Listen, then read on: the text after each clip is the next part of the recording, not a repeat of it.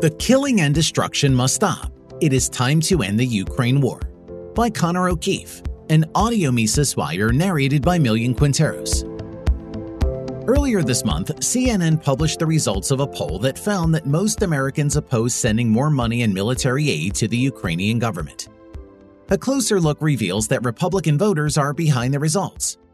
Around 7 in 10 Republicans oppose sending more support to Ukraine. The poll results have prompted an effort among establishment Republicans and neoconservatives to bring the party's voters back in line. Days after CNN published the results, Senate Minority Leader Mitch McConnell called for continued support and made an attempt to speak to what he sees as common Republican concerns. People think, increasingly it appears, that we shouldn't be doing this. Well, let me start by saying we haven't lost a single American in this war. Most of the money that we spend related to Ukraine is actually spent in the US replenishing weapons, more modern weapons.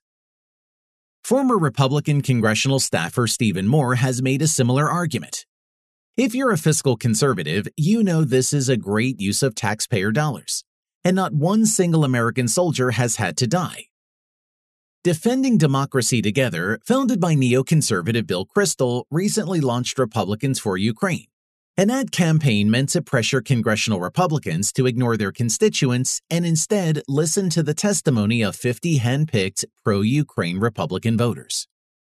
These are new attempts to push the same basic lie we have been fed since Russia invaded Ukraine in early 2022.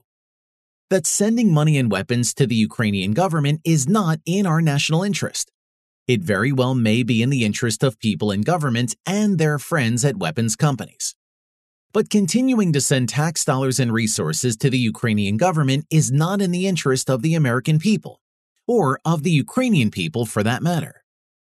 As outlined in this article by Kyle Anzalone, there were four opportunities before the February 2022 invasion for the American and Ukrainian governments to work out their tensions with the Russian government peacefully.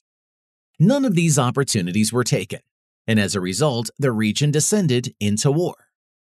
Still, even early in the conflict, there were opportunities for talks.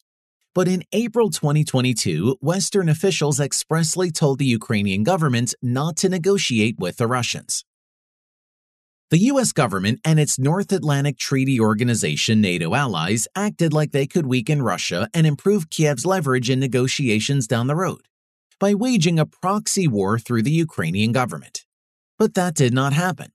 The Russian forces first took control of much of eastern Ukraine and later declared them part of Russia. There was a surprising Ukrainian victory in the northern city of Kharkiv last fall, but a nightmarish battle earlier this year to defend the strategically inconsequential city of Bakhmut broke that momentum.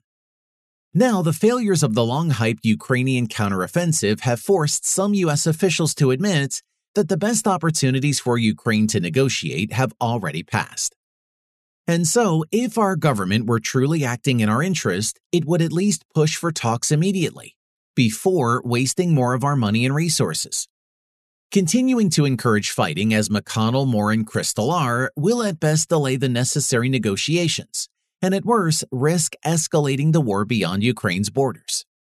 This is to say nothing of the interests of the Ukrainian people, who have already endured unimaginable suffering they have lost their lives, livelihoods, and liberties in a brutal war that should have never broken out. It's sickening to frame this war as being in our interest because no American soldiers have had to die. The war in Ukraine has been fruitful for the weapons industry and the politicians on the receiving end of their lobbying. But it's been terrible for the American people and catastrophic for their Ukrainian counterparts. If the political leadership of the West does not work to end this conflict, things are guaranteed to get even worse, and no one will suffer more than the Ukrainian people. For more content like this, visit Mises.org.